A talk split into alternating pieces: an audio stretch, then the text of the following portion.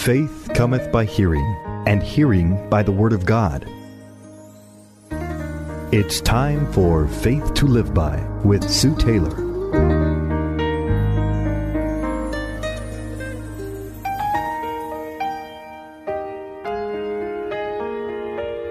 Thank you for joining me today on Faith to Live By. This is Sue Taylor. You know, when I was a young girl growing up in a church with my grandma, one of the songs that we used to sing was, This world is not my home, I'm just a passing through. The world has many attractions, and it is a beautiful place created by God with its diversity of nature and beauty. But one thing that we Christians must focus on and remember is that this place is not our permanent home. We are pilgrims here, and we are just passing through. The definition of a pilgrim is one who journeys, especially a long distance, to a sacred place as an act of devotion, a traveler or a wanderer. Our sacred place that we are traveling to is heaven. And when we keep our eyes on our goal, Jesus Christ, the great Prince of Heaven, this old world and the things of this world will grow strangely dim. The Word of God talks about our pilgrimage and the characteristics of a pilgrim.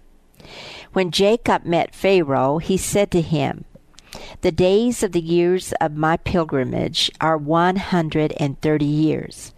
Few and evil have been the days of the years of my life.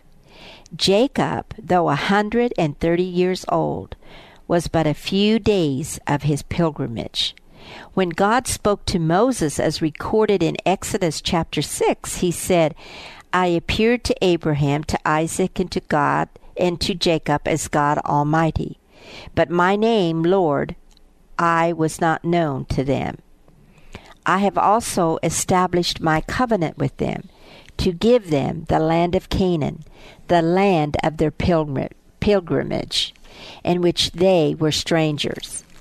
We are not only pilgrims here on earth, but beloved, we sometimes, and I know I have felt like a stranger, and I'm sure you have too, because this world is not our home. If this world seems strange to us, it is because we do not belong here permanently. God created us for heaven, and friend, no matter how great it seems here on earth, this is not heaven. The apostle Peter tells us in 2 Peter 2:11, "Dearly beloved, I beseech you as strangers and pilgrims, there's that word again, pilgrim, abstain from fleshly lust which war against the soul." There are several characteristics of pilgrims, and the first being that they are that they obeyed the call. In Hebrews 11:8 we read, "By faith Abraham, when called to go to a place he would later receive as his inheritance, obeyed and went, even though he did not know where he was going." Think of this, dear friend. Abraham was called by God to go and inherit a land, a land he had never seen. So it is with us. We are called and beckoned to go to heaven a place in a land that we have not seen with our eye. When God calls us, we should respond with the same kind of faith that Abraham had, a faith that prompted him to go, so he could inherit what was promised him. So, beloved, or anyone listening to my voice today, if you have not responded to Jesus Christ as your Lord and Savior by repenting of your sins, turning from your sin, and accepting Him as your Savior so that you can go to heaven, I implore you to do so today. You will find that when you do, it is a great journey on the way to heaven. Secondly, a characteristic of a pilgrim is that we are to acknowledge our faith. The same kind of faith that Abraham had when he went out not knowing where he was going. That took faith just to get up and go. And that, dear friend, is what we are to do. Just get up and start going. And thirdly, we, you know, may die for our faith. Hebrews 11:13 tells us, "These all died in faith, not having received the promises, but having seen them afar off, and were persuaded of them, and embraced them, and confessed that they were strangers and pilgrims on the earth." Which brings me to the fourth characteristic of a pilgrim. A pilgrim is one with vision. A pilgrim sees the promises afar off. They are assured of those promises. That is why we as Christians, as Christian pilgrims, can remain optimistic in a not so optimistic world because we want to leave a legacy in this old world more than we want to make a living. A pilgrim also is never settled. Hebrews 11:9 reads, "By faith he dwelt in the land of promise as in a foreign country, dwelling in tents with Isaac and Jacob, the heirs with him of the same promise, for he waited for the city which has foundations, whose builder and maker is God." What a beautiful picture for the man and woman of faith. We wait for that city which has foundations, whose builder and maker is God our Father. I once heard a godly woman comment about this earth and the things here, and she said, I have a beautiful home here and many fine things, but I keep in mind that I am just traveling through and staying in a motel, not a permanent dwelling. A pilgrim is not settled because he or she looks for that eternal city, not the temporal one, the city made by God for the pilgrim as Christian in John Bunyan's Pilgrim's Progress says, There is an endless kingdom to be inhabited, and everlasting life to be given us, that we may inhabit that kingdom forever.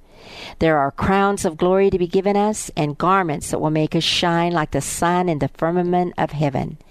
There, beloved, shall be no more crying or sorrow, for he that is owner of the place will wipe all tears from our eyes. There we shall be with seraphim and cherubim, creatures that will dazzle your eyes to look on them. There also you shall meet with thousands and ten thousands that have gone before us to that place. None of them are hurtful, but loving and holy, everyone walking in the sight of God and standing in His presence with acceptance forever. What a beautiful picture John Bunyan paints for us of heaven, our home. A pilgrim never turns back once he starts out on the journey, because a pilgrim has a vision and longs for a better land. Hebrews 11, 14, 15, and 16 tells us, For those who say such things declare plainly that they seek a homeland. And truly, if they had called to mind that country from which they had come out, they would have had opportunity to return. But now they desire a better, that is, a heavenly country. Therefore, God is not ashamed to be called their God, for he has prepared a city for them. Dearly beloved, we need to confess our resolve that we are strangers and pilgrims here on this earth. And no matter how wonderful this earth can be at times, we are headed for a great place.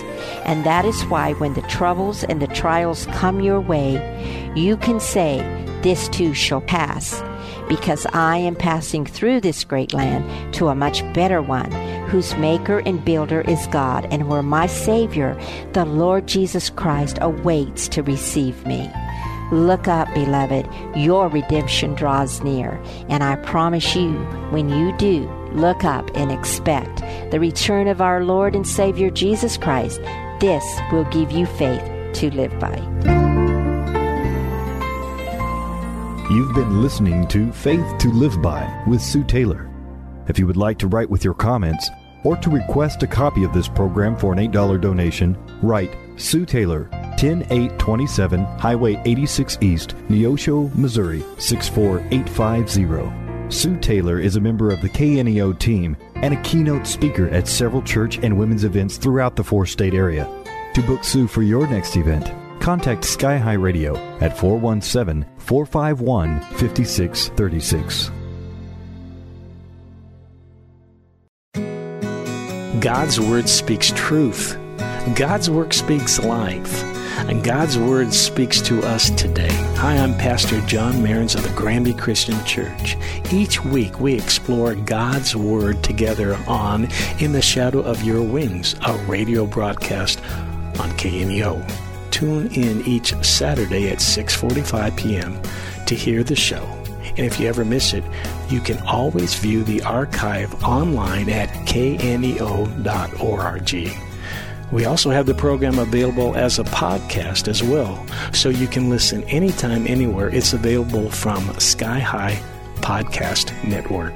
I invite you to check out the show and learn more about our incredible God and how He cares for you. You can trust Him, you can depend on Him, and you can rest in the shadow of His wings.